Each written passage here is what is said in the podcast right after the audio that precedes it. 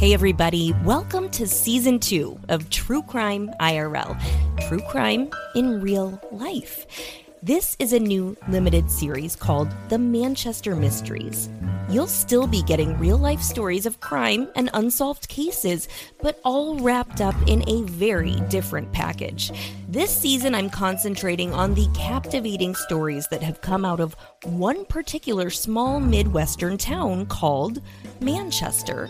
Manchester is both weird and wonderful, with a full cast of interesting characters who have some unique stories to tell. I'll be presenting you with tales of murder, mayhem, and crimes of passion.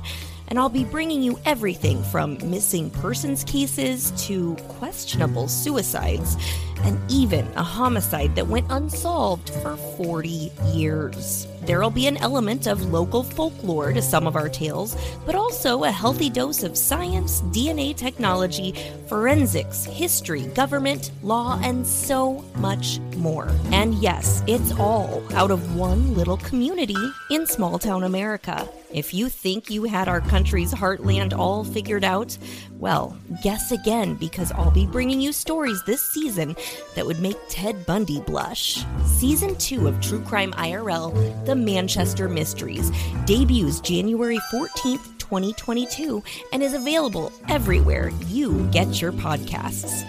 Until then, lock your doors, people, even if, or especially if, you live in Manchester. Bye-bye.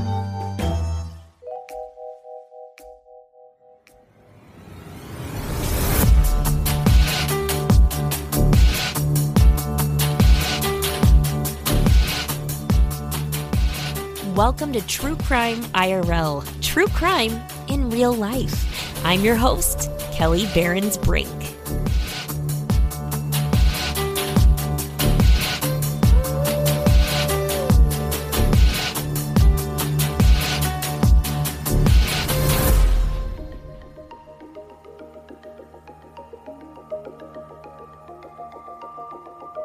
Hey everyone, it's Kelli from True Crime IRL, and we are wrapping up Season 2, The Manchester Mysteries. But before we do that, I wanted to share with you this awesome, interesting interview I did with Sheriff Deputy Travis Hemsath. Deputy Hemsath was the lead investigator on the Corn Rake murder case, and you've probably heard about that. It was a very high-profile case. A lot of big podcasters have done episodes on it. Bailey Sarian did an episode of her show on this case. Joseph Scott Morgan did an episode recently of Body Bags on this case. And there have been a ton of other people who have talked about the case. But I was super lucky to live in the same town as Travis Hemsath, and I got to interview him all about the case from the very moment that he went on duty the day that Amy Mullis was murdered. So I hope you guys really enjoy this interview. There is one more episode of True Crime IRL Season 2 after this one, and that's going to be it. And then we're going to take a little break before Season 3. So hang tight, enjoy, and I will see you guys soon.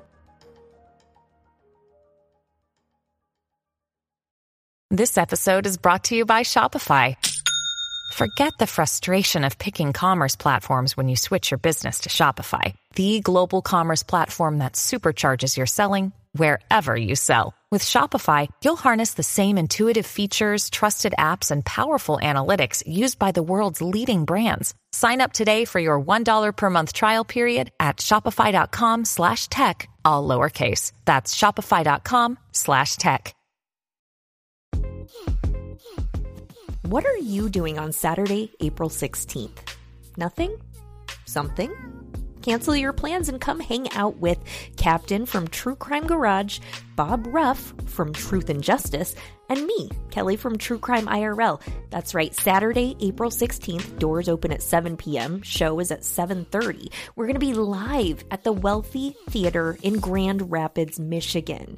You're not going to want to miss this unique and one-of-a-kind event. we always have a phenomenal time at these live shows, and we're going to be doing a meet and greet afterwards. You're really not going to want to miss it. So again, that's Saturday, April 16th in Grand Rapids, Michigan at the Wealthy Theater. You can buy tickets at captainfathands.com/events. Or you can go to True Crime IRL for more info as well. But again, buy tickets at captainfathands.com/events. Until next time, lock your doors, people. Bye-bye.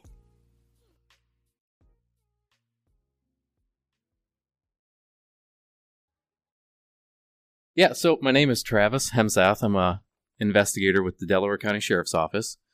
I've been in law enforcement for roughly a little over 15 years, currently in Delaware County. I obtained my degree, and I was actually, I started off as a deputy sheriff with the Howard County Sheriff's Office for about 3.5 years. And then I was hired with the Delaware County Sheriff's Office, and I've been here since. So you're not originally from Manchester? No, I'm originally from the Cresco area. What was your title on the Mullis case? Like lead investigator? Or what? Yep, it'd be the lead investigator for the case. We were assisted by the DCI, couple agents there as well. Take me back to that fall. Obviously, as a sheriff, you're aware when 911 calls come in and stuff like that. What was your role like early on in this case? Because everyone was saying it was an accident. So, right, yeah, the incident actually occurred. I'm not specific on my times here. I'd have to revert back to my reports, but I believe the call came in around noon. I actually didn't come on to my shift until about 5 that night. So that is when I started in the evening, and actually I revisited the scene. That was my first step, I guess. And then we went from there as far as investigating the scene, and then the autopsy, and then I actually issued more search warrants after that. I believe I executed either 19 or 20 search warrants on the case. Yeah. It was called an accident at first. Todd called, called 911 and said she had a tragic farming accident. So was it right away that you guys were kind of thinking it needed a little more investigation? Or when a death like this happens, is it a routine thing to just really dive in and look at all the options and stuff?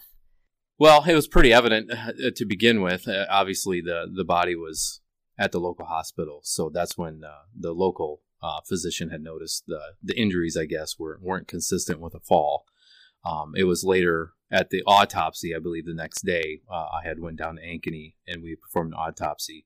And that's when we determined the injuries that Amy had sustained, and it wasn't consistent with the story that was being told. Right. And that's how we observed six injuries. Mm-hmm. And a lot of the, according to the medical examiner, Amy was struck with the corn rake up to 3 times because of the different angles that how the times penetrated her back. Yep. Yeah, that's pretty telling, I think. It would be pretty crazy to fall on the corn rake, like I said in my podcast episode, 3 times. Like, yeah, I listened. I fell on the corn rake. Oh, wait, let me get up. Oh, I'm going to fall on the corn rake again. Like, right. I don't know. Yeah, I mean, you hit the nail on the head there. I mean, you're not going to fall on a corn rake. Yeah. Remove it from your body. Right. Well, because it was in her back too. She would have to pull it from like behind. Correct. Out of her back. Correct. Fall on it again. And I'm not sure if the medical examiner touched on it, and I don't want to get too in depth with it, but I mean, we're talking several inches of penetration on each injury. Yeah.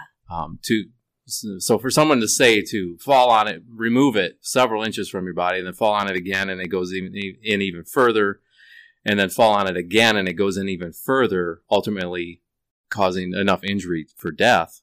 That's. Yeah. That there you go. I don't know how anybody would believe that. Let's put it that way. So it was apparent that it was a homicide right off the bat. And in my line of work, it's always the husband that did it. Okay. Yeah. And that's like who you look at, the people closest to the victim. It's usually, it's very rarely some random person who just decided to come onto the property and kill someone. It's usually like family, friend, lover, boyfriend, husband, whatever. So there's always a motive. That's as investigations. I mean, you're always looking for a motive. Yeah. Let's put it that way. Yeah, that's where you would start. Yeah, in most cases. Yeah, you know, every case is different. Every case is unique. I mean, you can't sit back and say that it's always one way or the other. I mean, it's always every case is different. Let's put it that way. Yeah. So and that's why you have to dig in and you have to find obviously evidence. Yeah. And build your case based on the facts. Yeah. Yeah, so it was apparent that it was a homicide, and you guys, or you, like, started to dive into that. You started requesting search warrants. Would that be the first thing that you do in a case like this?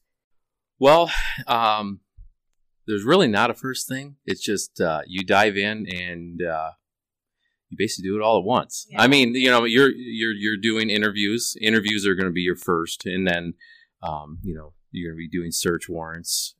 Then you're going to be basically reaching out a little further, basically wherever it takes you. I mean, you can do an interview, and if that takes you somewhere else, you're going to go do that interview. If that interview results into a search warrant, then you would issue search warrants. You go search. You preserve evidence, submit evidence to the lab. It's a lot. It's a lot of work. You know, and that's why we, you know, there's multiple deputies, agents working on a case. Generally speaking, if it's not just like traffic stops or going to this 911 call. It's a lot of investigating and stuff too. A lot of behind the scenes work. Yeah. I mean, it all depends on your department. You know, for our department, we have investigators, one including myself. Even your patrol deputies are going to be doing certain investigations. Yeah. Larger investigations, generally speaking, your investigators take the lead role on that. And if they need assistance, they ask for assistance, you know, and usually it's all about teamwork, you know, all the guys, no matter title or no title, everyone's going to dig in and do what they need to do to have the end result at the end of the day. Okay, so your first interviews were probably, I'm guessing, with Todd Mullis and maybe Tristan, the son, since they were the ones who found Amy's body in the barn. Right. I've heard a lot about Todd's demeanor and how it was odd. I've heard a lot of I've talked to a lot of people in the community, and he was a little bit of an odd duck anyway, maybe a little bit cold. What can you say about your first interview with Todd after finding Amy's body and everything? What did something seem off to you in your gut? Well, I actually didn't perform the first interview. We reached out to DCI, and we had Agent John Turbitt actually perform the first interview with Todd. Okay. He's pretty well known. John? Yeah. Great guy. Yeah, yep. Excellent. The whole crew is excellent to work with. Yeah. He actually did the interview with Todd. As far as demeanor goes, like you said in your podcast, I mean, everybody reacts differently. You know, as far as making your own judgment, that's something for, you know, the jury to watch the interview and to make their own determination as far as what they believe. Yeah. Do I believe there was things in the interview that threw red flags? Oh, absolutely. Absolutely. There was. You don't need a confession. Let's just put it that way. You don't need a confession in an interview. All you need is admissions. Admissions of guilt and provable lies. That's huge. So you don't need someone to come out and say, yes, I did it. Mm-hmm. All you need is admissions. And a big thing is, like I said before, provable lies. Yeah. I think that's huge because provable lies is deception. Yeah. And it shows a pattern of deception. Absolutely. Why are they lying about this? What, you know? Right. Yeah. Right. So one of the search warrants you obtained was for the electronics in the house. Right. That was a big one. You talked a lot about this in the trial.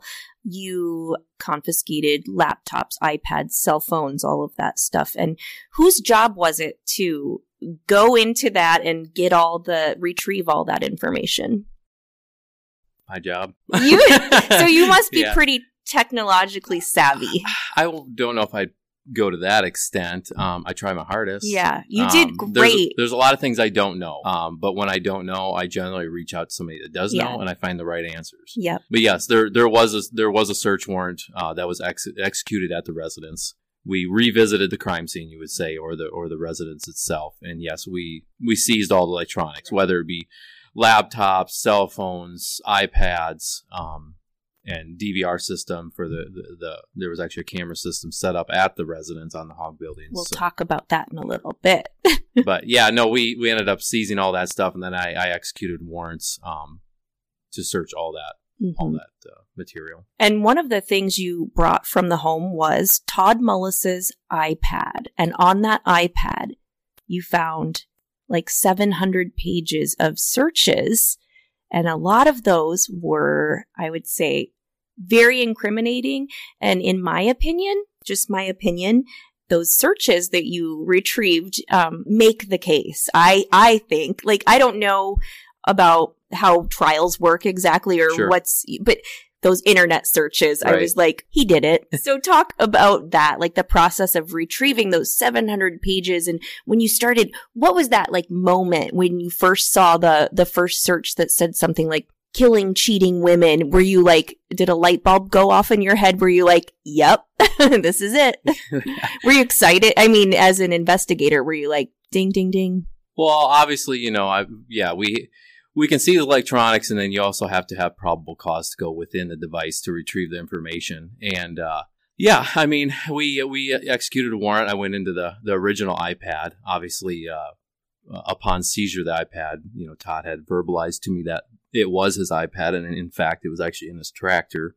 Oh, okay. And tractor, one of the farm equipment, I guess, at the other farm. So they actually went and got retrieved that item for me, and I seized it, and it actually had a passcode on it. And I had just asked Todd politely if I could get the passcode for it, because, you know, I obviously he's not wanting to hide anything. Mm-hmm. He states, wants, I guess, to be cooperative, right? Yeah. Right, you know. And his attorney was actually present during the search warrant, and he didn't want to give me the passcode at first. You know, he refused to give it to me until he consulted with his attorney, and then obviously they ended up giving me the passcode. But actually, within that device. And I think I spoke a little bit about this at trial. I don't remember what my testimony was. Yeah. Yeah. To the full extent. We're not holding you to be verbatim, but yeah. You know, so obviously everybody that's familiar with Google, you can click on it and it shows your past, let's just say 5 to 10 last searches. You know, there was a search in there, and I believe it said organs of the body. Yes. You know, so that was pretty evident there. That's a weird search. Yeah, where are vital organs in the body located? Right. Something like that. Right. Yeah. So we ended up using an identifier for his Gmail to obtain his Google searches. Oh, okay. Let's say, yeah, okay. His past history Google searches. Did you have to like contact Google for that, or? Yes, that's a separate search warrant. Okay. Right. Oh, you had to file a search warrant for that, too, to talk to Google? Through Google. Okay. Because the search engine, and I believe I'm right. I could be wrong. Yeah, so no, I don't want to you're fine. I don't want to get hammered on this. But so the device, I believe, only saves a certain amount of search history. Okay. So Google actually, they may or may not maintain extended amount of Google searches. Right. Sometimes you get it, sometimes you don't. Yeah. That's just the way it goes. Yeah. They don't maintain it for law enforcement purposes. So we ended up, I ended up submitting a warrant through Google, and we obtained search history for X amount of time. I can't tell you the exact number of pages we got back, but then we started going through them pages and seeing the search history. I think we got about a year's worth. Yes. Yep. And there were some pretty wild searches in there. Let's just put it that way. So yeah. Yes, and I talked about that in my podcast episode I did on that too. In my opinion, as a layperson, I'm like, there is no way he didn't do this after seeing what he searched for. But right. Well, I'm just going to go out on a limb here, and I don't hope I don't get any backlash from this. Yeah. But you can, as an observer, and I'm sure everybody observed, and I hope everybody that took interest in this trial actually sat down and watched the trial from day one to the last minute. And I hope they actually took notes and followed it extreme. Not just the highlights from other news networks or anything like that, but actually took notes, because you can see during he actually testified. Mm-hmm. Which is rare for an accused murderer to take the stand. But you can see within his testimony, his attorneys that actually asked him, did you make this search? Yes, I did. Did you make this search? Yes, I did. Oh, what was this search about? Oh, it was about this. So he was agreeing to all these searches, but did anybody take note of which ones he didn't say that he searched. Oh, okay, yeah. It was the most damning ones. How to kill your cheating spouse. They never mentioned that one. So he agrees to 98% of the searches. Right. But then 5, he never mentions. So then, you know, an argument is, well, he never made them searches. Well, he agreed to 98%, but you leave out the 5 most important ones. Yeah. So, I mean, seriously, common sense, what does that tell you? But the prosecutor talked about those that they left out. No, well, no, the defense did. The defense had asked him, I believe, don't quote me on this, but the defense had asked him about certain searches. Okay. Did you make this search? Right, yes. Right. Did you make this search about, I think it was bodies floating, like buoyancy? Yes, yep. Yes. And somewhere along some of them, or like firearm accidents within a home, he had related that to like hunter safety. Yeah. So there was an excuse for every single one, but there was no excuses for the 5. How to kill your cheating spouse. And I can't think of any possible excuse he could have made for that. He would have thought of something, but right. But they never went there. Yeah. No. But so, and I know there's a lot of argument, and I've heard it from some people that well, he didn't make them searches. Well, them individuals, they never actually sat down and read the search history, because you can see so.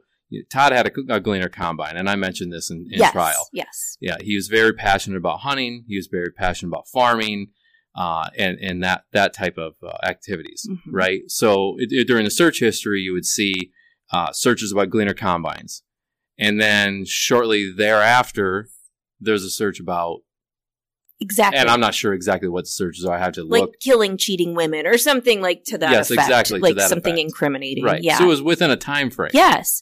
Yeah, that's what I said, like in my podcast episode. You said that in your podcast. Yeah. So you caught on, you caught it, but I think a lot of people haven't caught that. Right. I think a lot of people haven't too, because, anybody could make those searches, but you have to look at the window, the whole window, like someone searching for like something about combine insurance or, like something random, like farm insurance or something, which would be Todd. And then a minute later, like searching for something about killing your wife or something, and then back to farming, and then back. So it's the pattern there. Yeah. So, And, we actually had a couple jury members tell us that that's all they needed to see. So they caught on to it. Mm-hmm. There's a certain age group that's going to see that, and then that's all they need to see. Right. Which ultimately, it's up to the jury. It's not up to me. I mean, my opinion does not matter here. You just collect the information, do the investigation, and present it. And we present it, and then, where it goes from there, that's the result of it. I mean, we have no influence whatsoever on it. Yeah. I want to ask your opinion on so many things, I'm sure but you do. You're right. I mean, so he's been convicted, so we can label him as a murderer. Like, that's a fact. Yes, he was convicted. Yes. Yeah. So, do you know where that's at with like an appeal process or anything right now? Or I do not. I don't follow it. Yeah. I mean, I'm sure he has an option to appeal. I'm sure that's underway. Okay, back to the day that the murder occurred. You weren't on duty when it happened, but was her cause of death, I don't remember, blood loss or something like that, or just internal trauma? Do you know anything about that? I know the certain vital organs that the forked tines did strike, obviously it was fatal. Yes, unfortunately.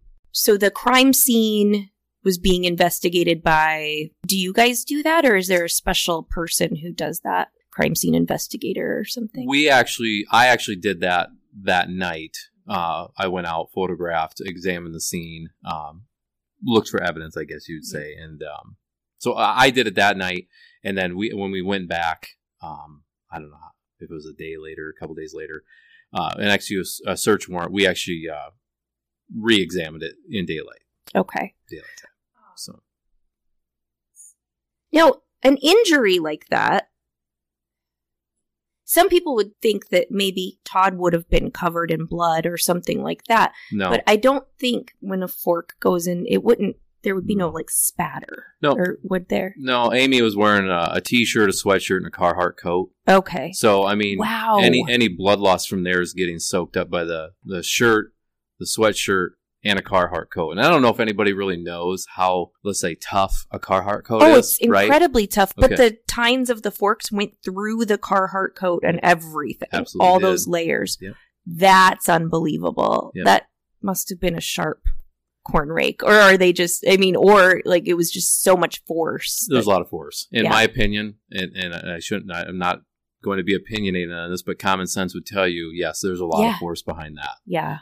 To go through a Carhartt coat, to go through a sweatshirt and a t-shirt, and to impale multiple inches into a body, there is a lot of force behind that. Yeah. I mean, I probably couldn't inflict that level of force. It would have to be someone stronger, I would think. Definitely not a 13-year-old. This is where we use common sense. Yeah. I agree. I didn't know that she was wearing all that stuff. I didn't know much. I didn't know much about the actual scene or anything. So. Right. Wow. Yep. Right. And you got to think about it too, though. Every entry. So the medical examiner had said up. I believe she said up to 3. Mm-hmm. That's what was up kind to of, 3. That between was, 2 and 3. Yeah, that was kind of her conclusion. Because every injury was at a different angle. Mm-hmm. So there's no way you can take 4 tines. It make them go 6 different angles. Like, it's not possible. So it had to be up to 2 to 3 times, right? Mm-hmm. So every strike went through all them layers in different spots. Yeah. So not only did she have injuries from the corn rake, but she had abrasions on her face, her hands, her knees. So it really looked like there had been a struggle involved. It was either a struggle or an all-out assault. Mm-hmm. Because there was a contusion, I believe that's how the medical examiner has said, underneath her, under the jaw, to, like an upward strike, you would say. Yep. So it was not just taken from behind with the corn rake and like surprise. There was definitely something going on in there. So trying to think, like, how long would that take? An assault, an altercation like that, hit with the corn rake. The window of time that Tristan was talking about, at first he said he was never gone at all. And then he changed his testimony later in the trial, kind of was like, well, there was a window of time that my dad was unaccounted for. And what's that called? A lie? What is that called? What he was being deceptive, right? Yes. Yeah. Okay. I mean, we're supposed to believe the second version, right? Right. No. I mean, the second version may not be true either. We don't know. There's obvious time in between. Yeah. So nobody can actually pin down the exact minute. Yeah. The only thing we do know is that Amy was on her laptop. She sent an email to her. No, it was her phone. Her phone. Her cell phone. She sent an email or a message to her lover, Jerry Frazier. Right. And then we know that happened. I don't know. I say it was around 10 a.m. Yeah. And then we know when Todd called 911. Which is around noon. Yeah. So we know you got a window of time. Roughly about a 2-hour window. Yeah. Yikes. Let's talk about the 911 call. Sure. Opinions aside, with your own ears, did you hear what the prosecutor was saying and then what I said in my podcast episode? Something about, look what you did, you cheating whore, or you fucking whore, or whatever. Did you hear that, or do you think we were reading into it too much? You know, I don't want anyone to base their decision, let's say, on that. Mm-hmm. You hear what you hear. Yeah. I can't tell anybody what to hear, what not to hear, what it says, what it doesn't say. Mm-hmm. Exclude that fact. Mm-hmm. Go back to the other facts. Don't get hung up on the last fact. Right. I mean, it's just another possible thing that could implicate him, or like, right. But if you exclude that, mm-hmm. there's so much other stuff. There's so much other great evidence, that, mm-hmm. and obviously the jury got it right, so. Yeah, I agree. Did you talk to Amy's friends? Did you interview Amy's friends, and in the course of this investigation? Most of them, I think friends and community members as well. Mm-hmm. I performed about 49 interviews. Oh, geez. Wow. I think John, well, I know John had performed. From the DCI? Yeah, so, John Turbitt. Yep. Yeah, okay. I'm not sure how many he did, yeah. 25 or 30. Yeah. So. But you did talk to Amy's friends, and, yep. and that came into the trial as well. Yes. Like what they knew about their relationship. Sure. Yep. And that's all pertinent information, isn't it? And a trial like this, the friends always said that he was scary and controlling, maybe a little abusive. And they testified that Amy told them if she ever ends up dead, it'll be because of him, stuff like that. That stuff is more than just gossip, you know. There is a place for that to come into the trial, and it did. Absolutely. Yeah. I mean, it's even confirmed. I mean, it's not like anybody just made this up. I've confirmed it through text messages with friends. Yeah. You know, that's some of the search warrants we did with, you know, for Amy's text messages. You know, so I mean, it's confirmed. It's not a joke. It's not a lie. She was in fear for her life, I think, to some extent. There was definitely some concerns there, I would say. Yeah. Nobody ever really thinks that that's going to happen. I'm sure she didn't ever in her wildest dreams think that he would follow through with that. But right. Yeah, he did. So back to the crime scene. I'm kind of jumping all over the place here. But okay, did you guys ever take the corn rake and like test it for his DNA or fingerprints or anything like that? I don't know if that's a thing that you can do. No, I know that got brought up. I don't know if it got brought up in trial, but I hear people talk about it. But what you have to know is you're never going to get a fingerprint off that rake. Because it was like porous old wood. Yeah, there's different texture. There's no way you're going to get latent prints off of that. It's not going to happen. And if obviously you're defendant, why would you pull DNA? It's his corn rake. That's true. Then some people say, well, what if it was somebody else person? Yeah. We're not there. There's nothing. There's no evidence to lead to anybody else. There's just not. Let's just put it there. There's an argument for everything. I mean, no matter what you do in life, there's going to be an argument. Now, if there had been another person on that property, maybe we would have seen it because there were cameras. Sure. But oops, those cameras had mysteriously been disabled the day of the murder. Am I right? The one camera was. Okay. The one that actually faces the red shed where Amy was allegedly found. Right. With the rake in her back. Yeah. What a weird coincidence that was. Yeah, it was strange. Yeah, we seized the DVR and went through it, and we had video beforehand. I forget the dates. I think I had mentioned them in trial, but yeah, we had video on that camera up to a certain point, and then through the time of the incident, we had no video, and then the video resumed soon thereafter. Mm-hmm. Was it suspicious? Yeah, absolutely. I mean, that's definitely strange, suspicious, you know? And weird, and I don't think there is really any such thing as a coincidence. So. He said it was the cats that did it. The cats knocked off whatever. And, I mean, these cats are something else. I know. Yeah, right? I mean, that could have been a total game changer. Oh, absolutely. If the cameras had been going. But I think Todd was smart enough to disable those. Well, I think he made reference. He had went back to the cameras. Mm-hmm. This is before we seized the unit. He had went back to the cameras to look at them to see if he could, you know, figure out the truth, I guess. I think that's what he said. I'm not quite sure, but... you know, he did go back and reference the camera system. Mm-hmm. Whether he deleted the video, I mean, that's up to you to decide. Mm-hmm. You know, we had video before, we had video after. I think he disabled the video and then. I mean, anything's possible. I mean, you hear them questions all the time. Is it possible? Sure, anything's possible. Anything's possible. Yeah, I mean, but you got to use your head. You got to use common sense. And is this believable? You know. Was this your first homicide case that you've worked on, or have you worked on others? Yeah, this would have been my first one. I've assisted in another. I mean, we've done death investigations, obviously. Yeah. But yeah. Yeah. This was a big one. Yeah, this was one of the bigger ones. Let's put it that way. I think you came across really great in the trial. Very professional, calm, cool, and collected. You sounded good. And I think your investigation was very thorough. So thumbs up on that. Well, let's put it this way. We turned over every stone. Yeah. You know, if somebody was to ask me today, is there anything else you could have done? No, there's not. Mm-mm. Absolutely nothing, in my opinion. We did everything. That's why it took so long. I mean, I know there was community members that were nervous, but, you know, we have to do it right. We have to get it all done, mm-hmm. and we're not going to jump the gun. We want to get it right, and we got it right. We presented it, and obviously there was a trial, and the jury found him guilty. So, I mean, Yeah, it was a long road. We had a lot of great people working on the case, and it turned out really nice. Yeah. So, was it a really stressful time in your life?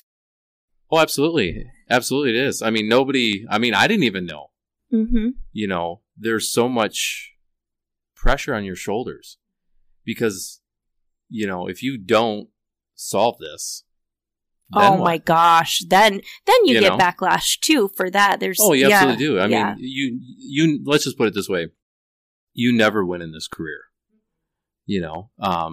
But you know, for Amy's family and friends, I'm just glad we did solve this case. Mm-hmm. We had a conclusion to it, so there's closure. Because if there's not closure, there's always going to be questions. Yeah, and I'm sure people still have questions, but there's certain things you're not going to know. Right. People are going to speculate, and you're never going to know the true answers. It's extreme amount of pressure for these types of cases, you know. And I know there's other investigators out there that work these all the time. Mm-hmm. You know, which, you know, I don't ever want to. Let's put it that way. No. I mean, you know, but guys put a lot of time into this stuff, and it's well worth it in the end. Well, I'm glad we live in a community where it doesn't happen often, but it does happen. There have been some crazy things that have happened since I moved here. It does, and I don't want to put a spotlight on Delaware County. I mean, this is a great community. It is, we have great people, great schools, but it happens everywhere. It does. You know, it's just like drugs. Mm-hmm. You can't sit back and say, well, this town's just drug infested. I mean, every community has it. Is this town drug infested? We won't get into that. No. We do, you know, let's put it this way. We do a very good job, whether the public sees it or not. We do a very good job with keeping up on burglary, thefts, and drug work. And we will always try to do that.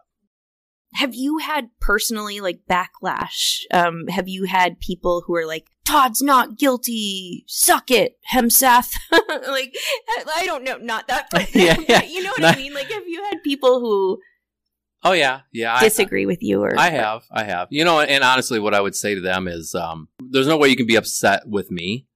Yeah. Whether you want to be or not. And if you want to be, that's fine. That's fine.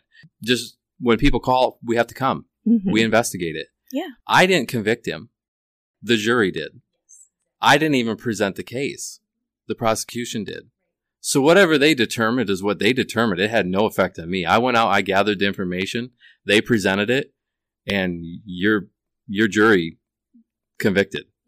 So, I mean, I do what I got to do, and I pass it on. Yep. And that's it. I mean, I'm sure, you know, I have had people, I've had messages and that's what I was wondering. Sure. Yeah. Even I've had messages and I don't care. I don't read them. All I would say is rewatch the case, sit down with a pen and paper, don't miss a second of it, write, take notes, and then go back and ask yourself, did he do it? You're going to see a lot of stuff in there as far as the context. Mm-hmm. Certain age of people have better vocabulary than younger people, and would that type of context be worded that way? I mean, you really have to look at it. I mean, I've heard different versions, sure, you know, but yeah, I think if you sat down and you made notes, you're going to realize you have missed some things, because a lot of people just look at the highlights. Oh yeah, they'll look at the highlights. Yeah, and then that's what they'll refer to. Yeah. You know, people say, you know, I've heard different things of, you know, Jerry Frazier did it. Well, there's no way. We GPS his location. He had alibis. I mean, there was no way. There was, you know, we ruled him out right away, you know. So, and I won't get into the other stuff. But yeah, I want to stay as neutral as possible. But It turned out. Yep. Like you said, the jury convicted him. He's in prison right now. Yep.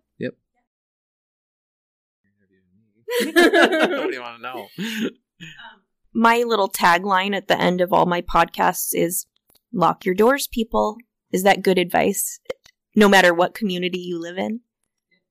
Because a lot of people say, you know, it's the kind of town you don't have to lock your doors at night. Oh, geez. You're making it too easy. I don't think there's any kind of town where you shouldn't lock your doors at night, right? I think you should lock your doors. Yeah. Yep. A lot of crimes happen just because someone didn't lock their doors and they just walk right in. Well, think of it this way. They're easier to solve when your doors are locked. Mm-hmm. There's more trace evidence left behind. That's true. Okay. Do you ever give polygraph tests to people? We do, but I do not administer them. Is there someone here that does? Not here. Lynn County or other agencies would supply that person. Have you ever taken one? A polygraph? Yeah. No, I haven't. Have you ever had someone take one? Yeah, I have. Yeah? Do you find them reliable? They're not admissible in court, are they? No. Yeah. No. Well, it depends. Again, Did Todd Mullis take one? No. No? No, he didn't. I would never take one. Because I think I would just look guilty. That's your right. Oh, I want to do one though, practice one to see. I think they'd ask me my name, and it would come off as lying because I'd be so nervous. The needle'd go off the chart. Yeah, it would. So tell me about all this stuff you're wearing. Body cam? Yeah, is that what that is? Yep. Is it on right now? No. No. And then you've got Kevlar. Yeah, we got our vest on. That's a lot of weight you carry around. Yeah, the gun belt's about 22 pounds. Jeez, that's crazy. But a lot of the guys wear exterior vests now. Oh, okay. So, just by choice. I'm in uniform now. But is it uncomfortable? Oh, absolutely. Yeah? You know every pound you gain. Let's put it that way. Oh, my gosh. Okay. I have my permit to carry. Oh, do you? Yeah. Good. Yeah, I don't carry, but it's a good thing to have. Yeah, it is. Well, thank you so much for talking to me about this case today and local stuff. I'm so interested in so many things going on in our community. Sure. And this case, the Mullis case, was very fascinating to me. And I think you did a great job on it. So thank you. I really appreciate I know you get a lot of requests for media comments and things like that. And I'm glad that you let me interview you. Sure. No thank problem. You so much, Travis. Yes, thanks for having me. Yeah. What do you think, you guys, about this episode with Travis Hemsath, lead detective on the Corn Rake murder case? I enjoyed talking to him so much. I learned things I did not know before about the case, and it was awesome to get his perspective on it. We've got one more episode coming up, and then season 2 is over. So listen to that next. And until next time, lock your doors, people. Bye-bye. True Crime IRL is written, produced, and hosted by Kelli Berens-Brink. Please subscribe to True Crime IRL wherever you get your podcasts and consider leaving a 5-star review. Go to truecrimeirl.com for more information. Support the show by becoming a Patreon donor. Go to patreon.com/truecrimeirlpodcast. You can also support the show by leaving a tip in the TCIRL tip jar. Go to truecrimeirl.com and click on the donate button, or buy merch in the TCIRL merch shop. truecrimeirl.com/merch. Watch True Crime IRL on YouTube at youtube.com/KelliBrinkTV. Be sure to follow us on Facebook, Instagram, and Twitter at True Crime IRL, all one word. True Crime IRL theme music is produced by the Captain at True Crime Garage.